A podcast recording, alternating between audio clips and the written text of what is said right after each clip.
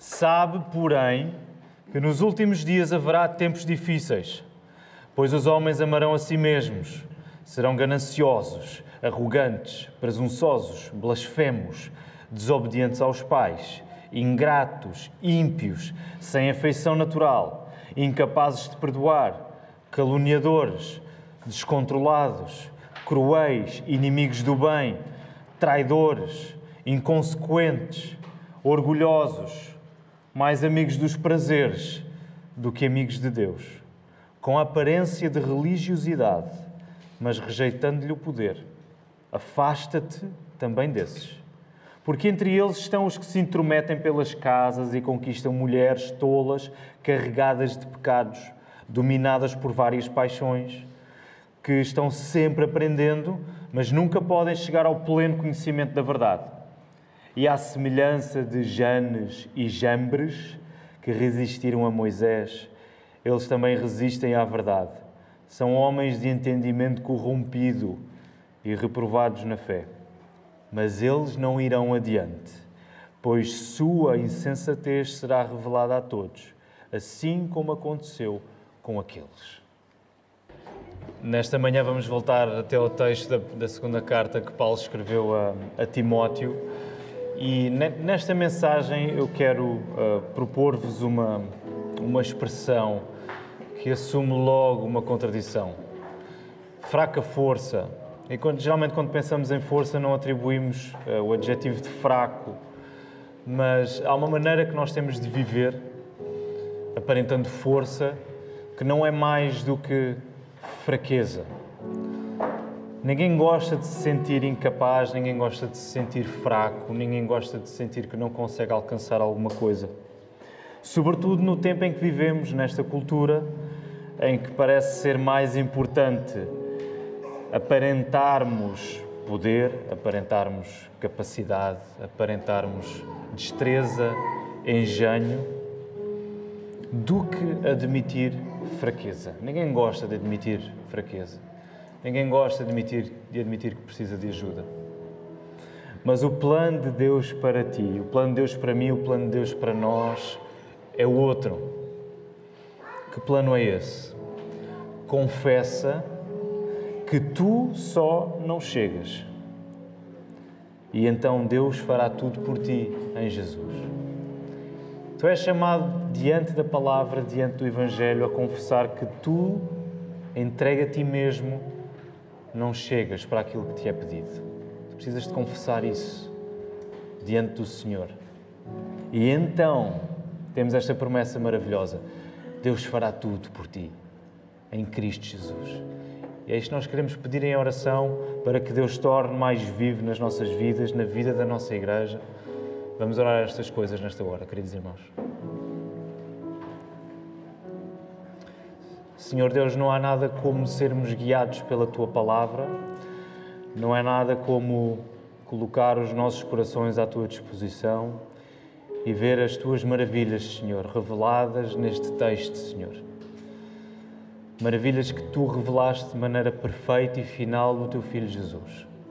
Ele que alcançou tudo para nós, Senhor ele que comprou o nosso perdão, comprou a nossa justificação. Ele, Senhor, que nos deu acesso a uma comunhão contigo que é para sempre, Senhor. O Senhor Jesus, o teu Filho, o único Filho perfeito, Filho, Senhor, colocou-nos numa relação de filiação a Ti, Senhor, de modo que hoje podemos dizer que somos Teus filhos também. Obrigado por isso. Senhor, nós estamos diante de Ti como Teu povo, reconhecendo de facto a nossa fraqueza e não queremos estar num lugar em que fingimos que não somos fracos. Livra-nos disso, Senhor, nesta hora, livra-nos disso. Por isso eu te peço que a cada um que está aqui, que tu possas destapar o seu coração, possas invadir com o teu Espírito Santo, Senhor, e que a tua palavra possa trazer vida nova nesta manhã, Senhor. Ajuda-me a pregar de uma maneira firme, de uma maneira que te traga louvor, Senhor, e de uma maneira que a tua igreja seja edificada e reavivada nesta hora, Senhor. No nome de Jesus nós oramos. Amém. Lembram-se no final do capítulo anterior, no capítulo 2, coloquem lá os vossos olhos. Nós terminamos de ler esse capítulo e nós conseguimos identificar lá um tom positivo. Há aqui um feedback eu vou pedir ao pessoal da ação que, que o resolva, por favor. Um, há um tom positivo que nós conseguimos identificar nesse final do capítulo 2, que é quando Paulo exorta Timóteo a corrigir com mansidão os que resistem na esperança que Deus lhes conceda o arrependimento. Nós vemos lá isso no verso 25 do capítulo 2. Este lado positivo, Timóteo corrige, não é? Ser firme, corrige com mansidão todos aqueles que se opõem.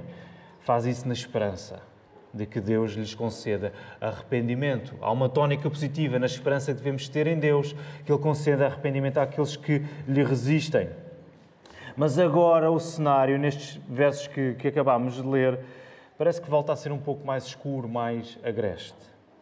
É preciso saber que a Igreja enfrenta tempos difíceis. Vejam lá a oposição que Paulo estabelece. Ele acabou de dizer: tem esperança em Deus.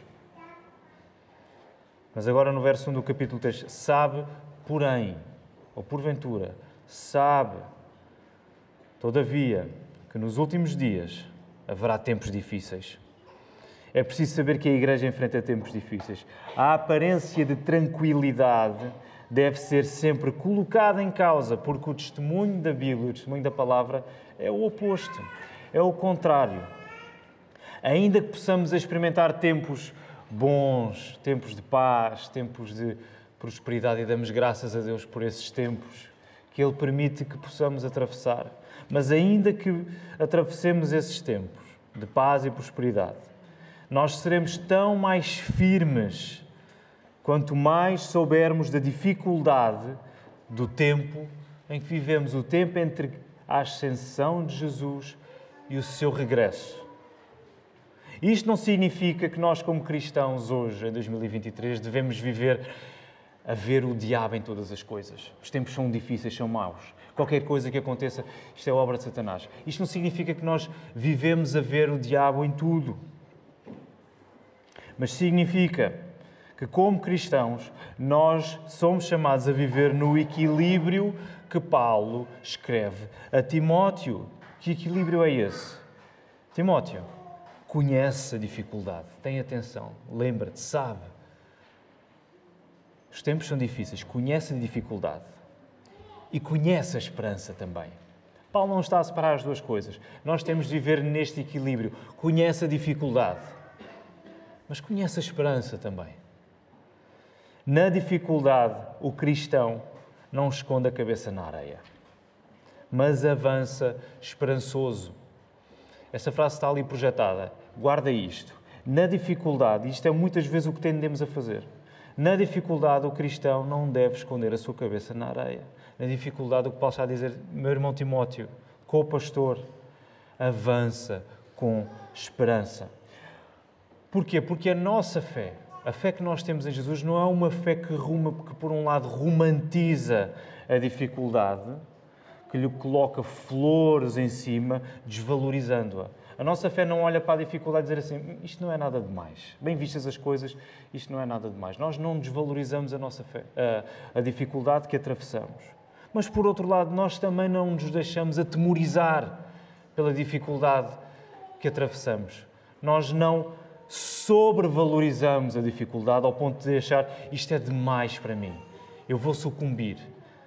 No limite, é melhor que a minha vida acabe porque eu não sou capaz de ultrapassar esta dificuldade. Se por um lado a nossa fé não nos chama a desvalorizar a dificuldade que atravessamos, nós também não a sobrevalorizamos. Nós encaramos a dificuldade, nós tomamos consciência, sabe, conhece a dificuldade que tu vais viver e se não vives agora, que eventualmente vais viver. Porque esta é uma garantia que a palavra nos dá. Nos últimos dias, não apenas num tempo futuro que ainda não chegou, mas nestes dias que nós vivemos, entre o momento em que Jesus subiu ao céu e o momento em que ele, ele irá regressar, os tempos serão difíceis. Conhece isso. Mas conhece a esperança. Conhece a esperança. Porque Deus é bom. Deus não deixou de ser soberano. Jesus governa e Ele está contigo. Portanto, conhece a dificuldade, mas conhece a esperança também. E como é que nós conseguimos perceber estes tempos difíceis? Eles não se comprovam tanto por catástrofes ou desastres globais que vemos acontecer, embora isso também faça parte, claro que sim. Mas a maneira como Paulo fala acerca destes tempos difíceis é mais através das atitudes do coração humano. Timóteo sabe que o tempo que a igreja vive e que vai continuar a viver é difícil porque o homem é assim. E coloquem os vossos olhos no texto e vejam a maneira como Paulo descreve as atitudes do coração humano. Portanto, mais do que olharmos para as grandes causas globais, nós temos de olhar para aquilo que Paulo está a dizer. E deixem-me dar um exemplo que é, que é muito dos nossos dias hoje. As preocupações ecológicas, sendo uma coisa excelente, boa, nós somos chamados a, a cuidar da criação, eh, se, se aqueles que não têm fé se dedicam a fazer isso, nós, como cristãos, somos chamados de facto a cuidar da criação que Deus nos dá para sermos mordomos dela. No entanto, as preocupações ecológicas hoje tomam conta das nossas agendas políticas. Elas funcionam como uma agulha moral. A pessoa é caracterizada como boa na medida em que toma uma posição ativa em relação à defesa do planeta e à preservação do planeta elas são um exemplo, essas preocupações ecológicas são um exemplo de uma atitude que crê que o mal se resolve, sobretudo a partir de fora e não a partir de dentro. Nada de errado com sermos preocupados com o nosso planeta, mas se isso nos, nos colocar numa posição em que nos esquecemos que a coisa mais importante tem de ser resolvida é o nosso coração, então há muita coisa de errado a acontecer aí. A dificuldade do tempo que vivemos é vista na maldade humana que caracteriza a lista que nós encontramos aí dos versos 2 a 4. Volta a colocar os teus olhos rapidamente em tudo isso que está aí descrito pelo apóstolo Paulo. Como é que nós lidamos com isto? Para compreendermos de um modo sucinto e de um modo eficaz tudo o que Paulo escreve nestes versos, vamos observar a maneira como eles são uh, balizados. O que está num extremo e o que está no outro. Então, no início do, do verso 2, que é quando começa esta lista, nós lemos o seguinte: como é que Paulo começa? Ele diz assim: Pois os homens amarão a si mesmos. Alguma outra, outra tradução diferente para esta expressão? Serão egoístas. É a primeira coisa que aparece aí, no verso 2. Serão egoístas. Os homens amarão a si mesmos. Então nós temos, por um lado, esta primeira baliza, não é? este primeiro uh, extremo. Mais à frente, no final do verso 4, o segundo extremo, o que é que nós encontramos?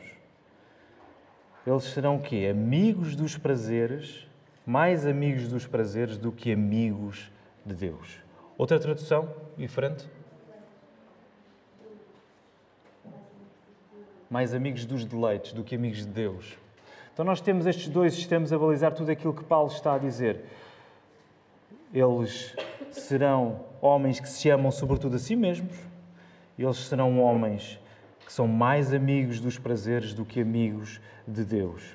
Podemos dizer que todo o mal que Paulo descreve nesta lista, do verso 2 ao verso 4, é o produto natural de um coração mais voltado para si mesmo do que para Deus. Todo o mal que tu encontras aí e com o qual tu até te podes identificar. É o produto natural de alguém que se dedica mais tempo a si mesmo, aos seus prazeres, do que a Deus.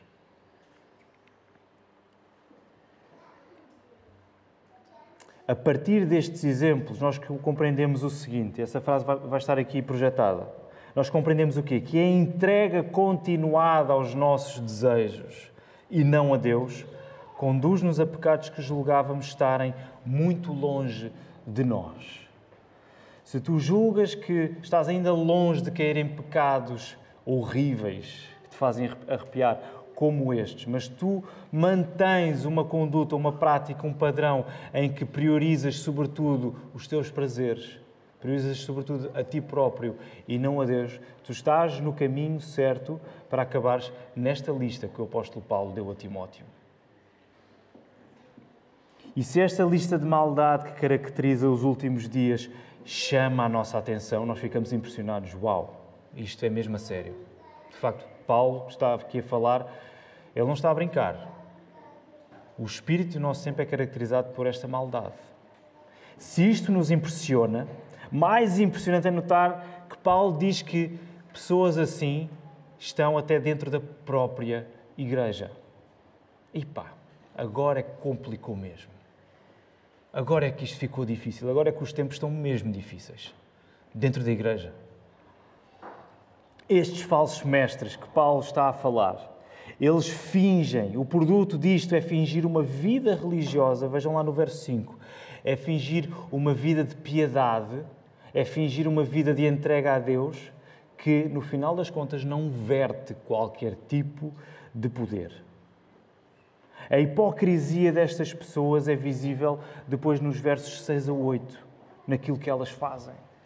É uma fé fajuta, é uma fé falsa. E como é que nós percebemos isso? Porque tudo o que esta fé falsa destes falsos mestres tem para mostrar é, por um lado, lá no verso 6, a intromissão interesseira e dominadora sobre os mais fracos, neste caso em particular sobre um grupo específico de mulheres enredadas nos seus próprios Paulo não está a falar sobre as mulheres na sua generalidade, ok? Paulo está a falar num grupo específico de mulheres enredadas em pecados que os falsos mestres atacavam de uma maneira particular. Elas já estavam enredadas nos seus pecados e os falsos mestres aproveitavam-se disso. Então, por um lado, eles intrometem-se de uma maneira interesseira e dominadora sobre os mais fracos. E no verso 7, eles enredam essas pessoas numa aprendizagem que tem muito mais de divagação do que propriamente firmeza na verdade. Eles levam estas pessoas que já estão enredadas no seu próprio engano a uma aprendizagem que divaga e nunca chega ao pleno conhecimento da verdade.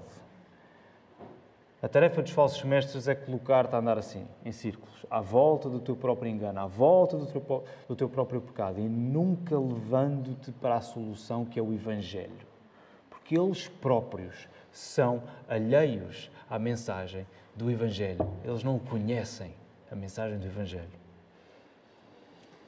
E o verso 8, Paulo vai invocar uma tradição judaica ao falar destes dois personagens, Janes e Jambres. Alguém tem uma ideia de, na tradição judaica, quem é que são estes Janes e Jambres? O contexto depois do verso ajuda-nos a perceber.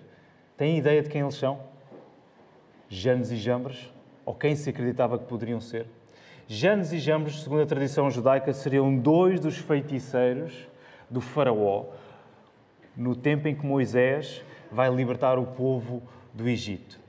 E recordam-nos o que é que acontece, não é? Moisés vai com a missão de dizer ao faraó, faraó, deixa o povo ir, deixa o meu povo ir. E ele leva alguns sinais para fazer. Lembram-se, ainda antes das dez pragas, qual é o primeiro sinal que Moisés faz através de Arão, do seu irmão? A vara, não é? Ele coloca a vara que Deus lhe deu e a vara transforma-se numa serpente. E os feiticeiros fazem a mesma coisa.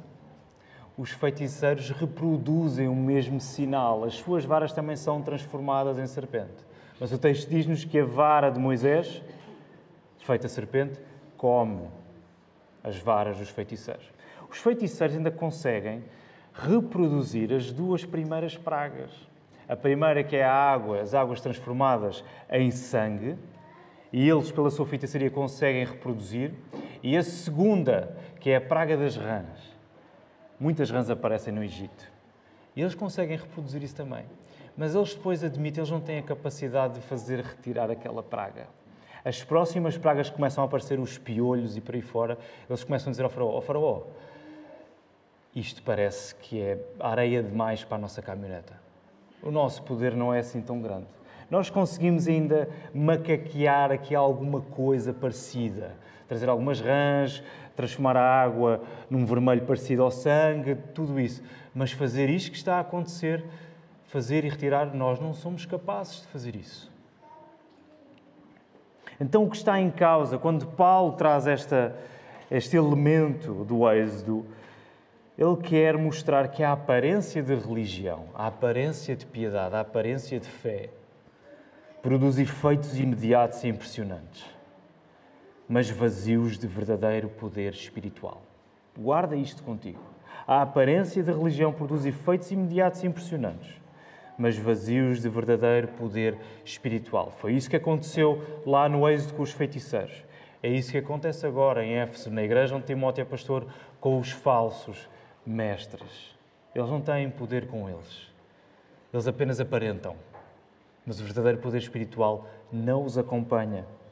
É isso que Paulo está a dizer em relação a estes falsos mestres no verso 5. Ao fazerem-se passar por piedosos, rejeitam o poder de Deus que produz essa mesma piedade.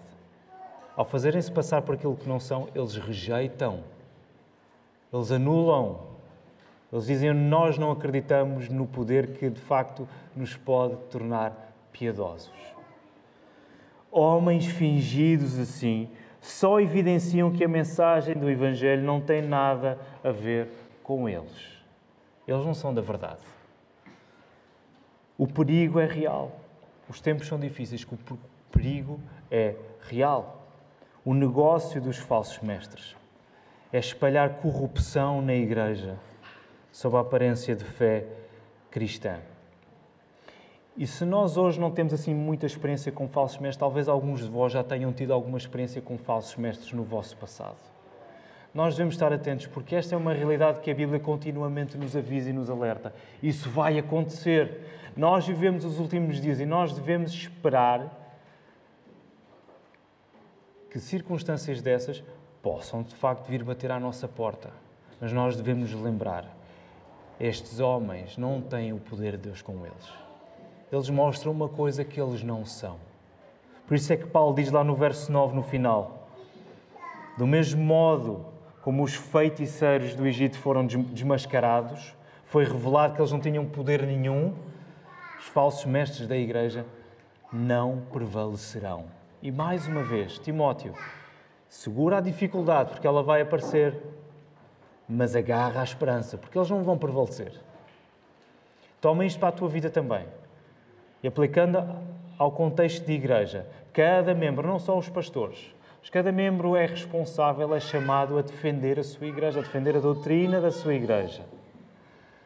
Faz isso ciente da dificuldade que nós vamos encarar, mas faz isso na esperança, porque tu sabes que Deus disse que eles não vão prevalecer.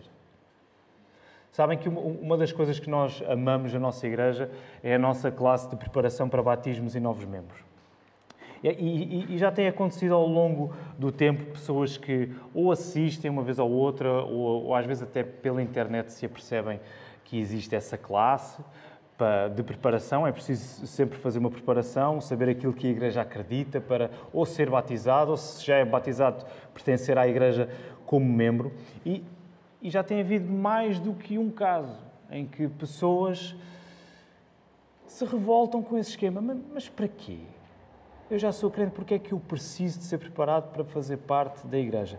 Deixa-me dizer, a classe de membros já serve para esse propósito.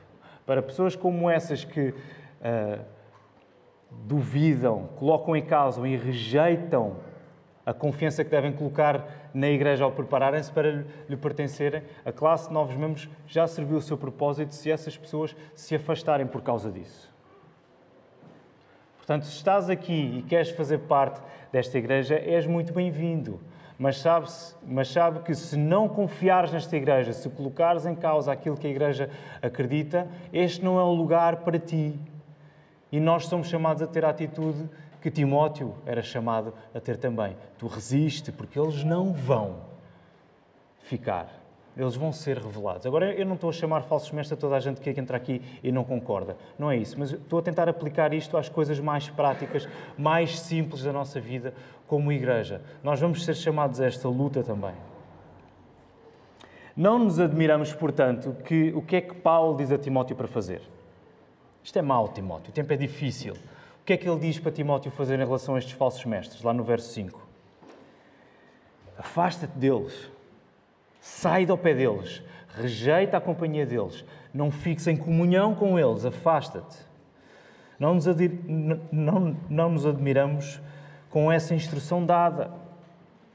E na semana passada nós lemos uma exortação idêntica quando, ao dizer a Timóteo para evitar as conversas vãs e profanas, Paulo afirmou que tais palavras se alastrarão como gangrena, como cancro. Lembram-se desse texto? Não entres nessas conversas, porque isso só se vai alastrar pela igreja, como uma doença que tu não vês, mas que começa a ramificar-se e, e de repente toma o corpo inteiro. Não faças isso, afasta-te disso.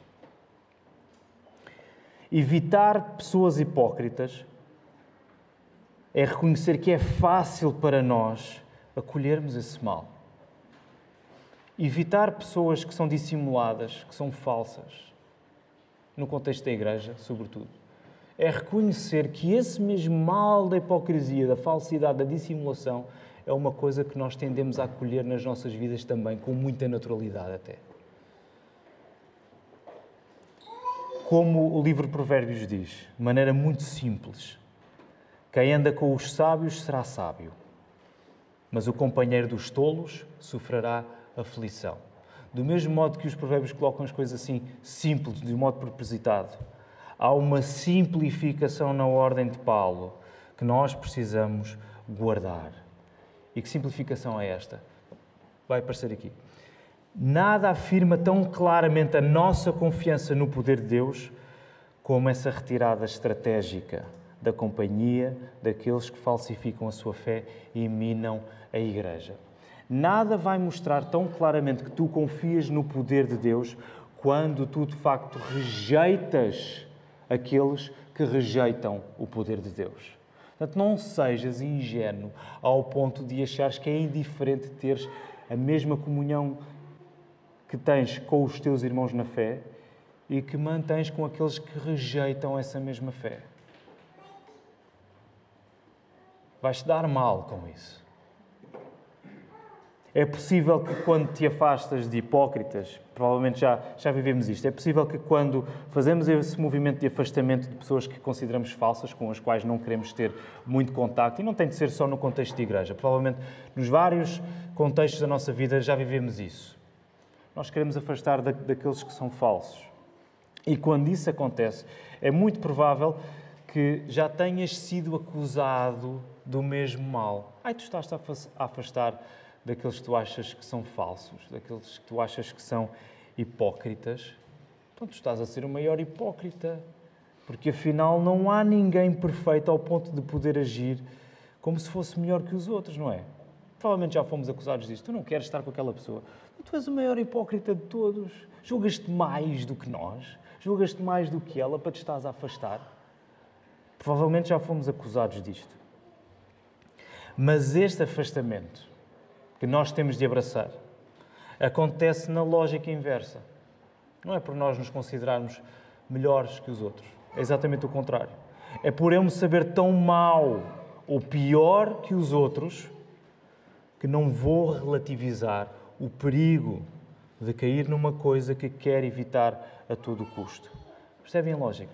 Quando nós reconhecemos a nossa natureza pecaminosa, quando nós reconhecemos que é muito fácil para nós nós acolhermos este tipo de falsidade, de dissimulação, nós vamos ser espiritualmente astutos a dizer: se eu estiver na companhia de pessoas que são assim, vai ser ainda pior para mim.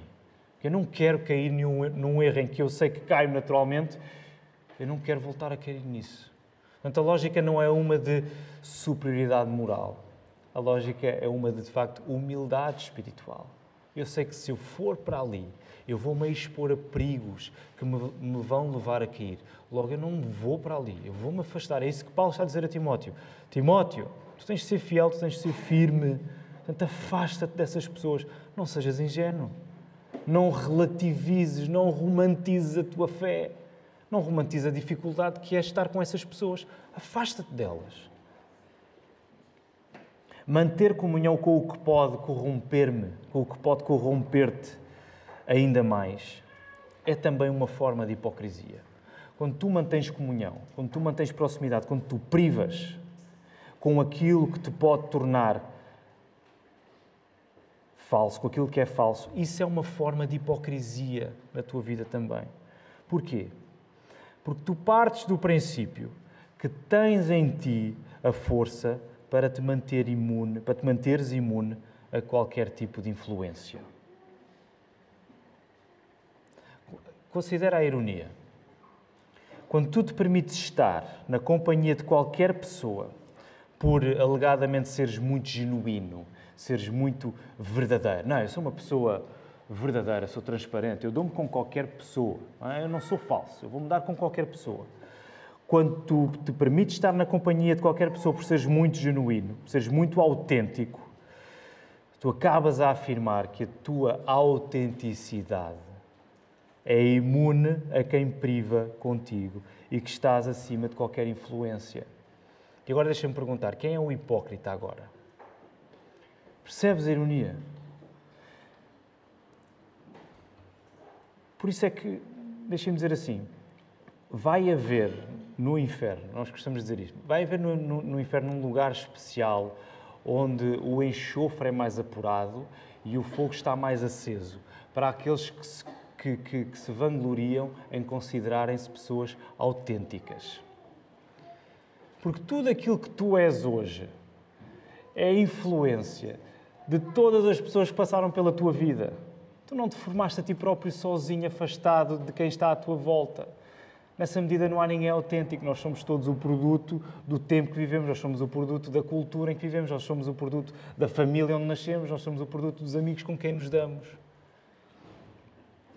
Mas quando nós aparentamos de facto o contrário, quando nós aparentamos que somos genuínos, quando nós aparentamos que somos transparentes, que somos verdadeiros, que estamos acima da influência que os outros podem ter em nós, então nós aí é que somos os verdadeiros hipócritas. Nessa aparência de poder, de força, é que nós de facto revelamos a grande fraqueza que existe em nós. Simulamos crescimento, mas acabamos por viver como aquele grupo de mulheres tolas lá nos versos 6 e 7, enredados no nosso próprio engano. Nós acumulamos aprendizagens, acumulamos conhecimentos, experiências de vida, mas nunca nos firmando no único poder que é a verdade do Evangelho. E por isso não há outro caminho. E eu quero dizer-te isto esta manhã. Que caminho é este? Deus só se mostrará forte a teu favor se te mostrares fraco diante dele.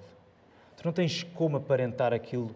Aliás, tu passas a vida, eu passo a vida a aparentar aquilo que, não temos.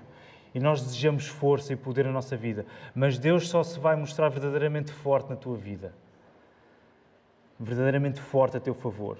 Quando tu te mostrares fraco diante dele, quando tu deixares de fingir aquilo que não és.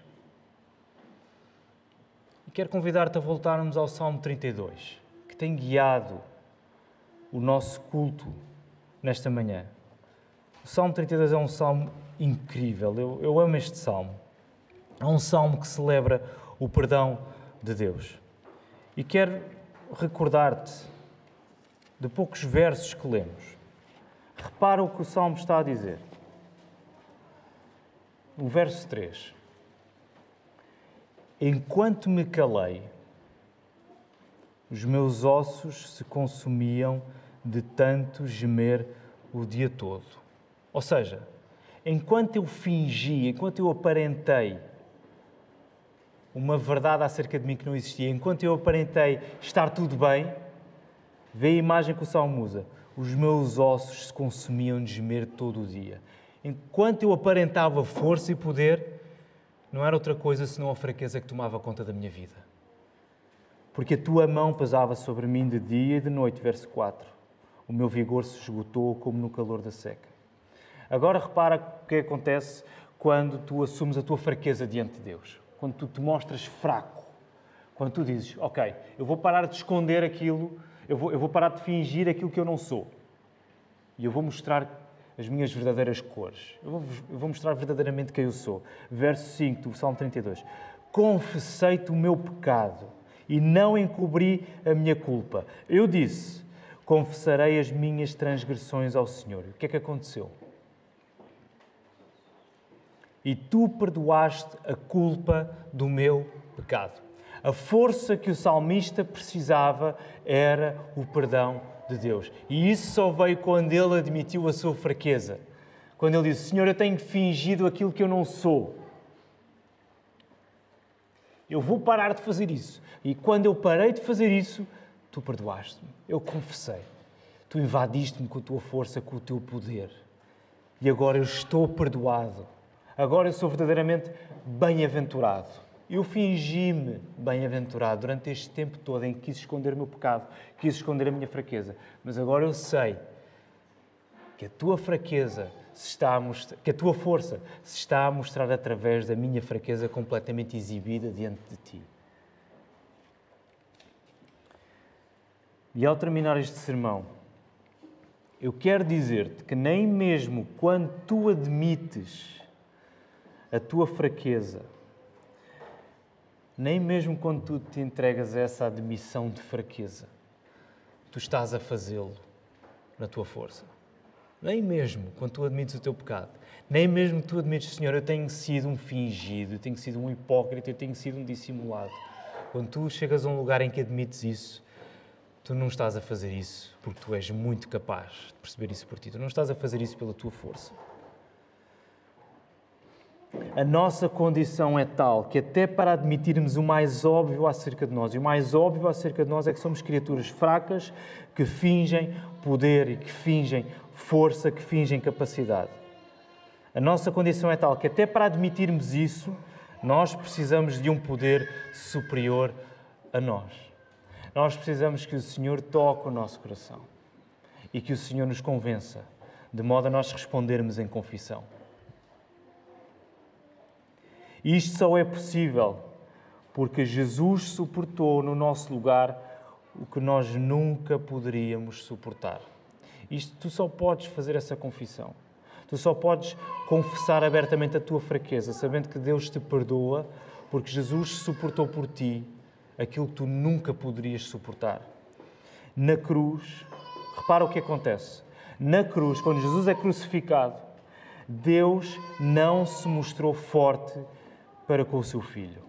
Aquilo que nós queremos que Deus se mostre forte connosco, que Ele nos fortaleça, que Ele nos segure, na cruz aconteceu exatamente o contrário. Deus, o Pai, não se mostrou forte para com o seu único filho. Ele entregou à fraqueza, à fraqueza mais maldita de todas. Para que agora, quando colocamos a nossa fé em Jesus, nós tenhamos em nós o milagre que é viver no poder de Deus. Percebes a inversão dos papéis? Deus foi, Jesus foi destituído de qualquer capacidade, de qualquer poder, de qualquer refúgio, de qualquer segurança, para que pela fé nele, que sofreu aquilo que nós merecíamos sofrer e não poderíamos suportar, nós vivamos neste milagre que é estarmos completamente invadidos e suportados e alimentados pelo poder de Deus na nossa vida. Jesus que sempre afirmou que sempre foi o que ele afirmou ser. Não houve um momento da vida de Jesus em que ele não foi aquilo que ele disse que era.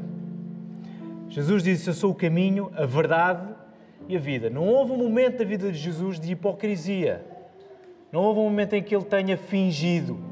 Ele foi sempre aquilo que ele disse que era. E ele continua a ser aquilo que ele disse que é.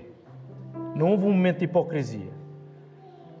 E, no entanto, Jesus assumiu por nós o lugar do hipócrita. Ele foi despido de qualquer poder. Ele assumiu no nosso lugar o, o lugar que nos devia, o lugar do hipócrita. E quando Ele toma sobre si toda essa fraqueza do nosso pecado ao ponto de ser abandonado pelo Pai, Jesus morre e na sua morte e na sua ressurreição, Jesus transforma essa fraqueza em força, em poder e em vida nova para nós. Portanto, não te satisfaças na ilusão que é viveres a fingir uma coisa que tu não tens em ti mesma, que é capacidade, que é força, que é poder. Sem Cristo, tu estás no caminho certo para te tornares um falso mestre, para cair naquela lista toda de pecados que Paulo disse.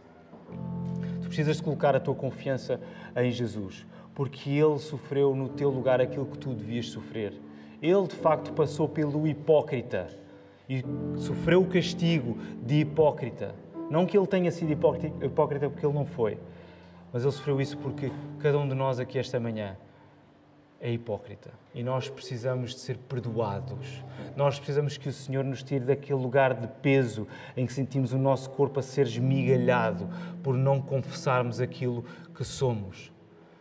Olha para a palavra, olha para Cristo, sai desse lugar, porque o poder para o fazer não está em ti, mas está nele que te dá uma vida nova.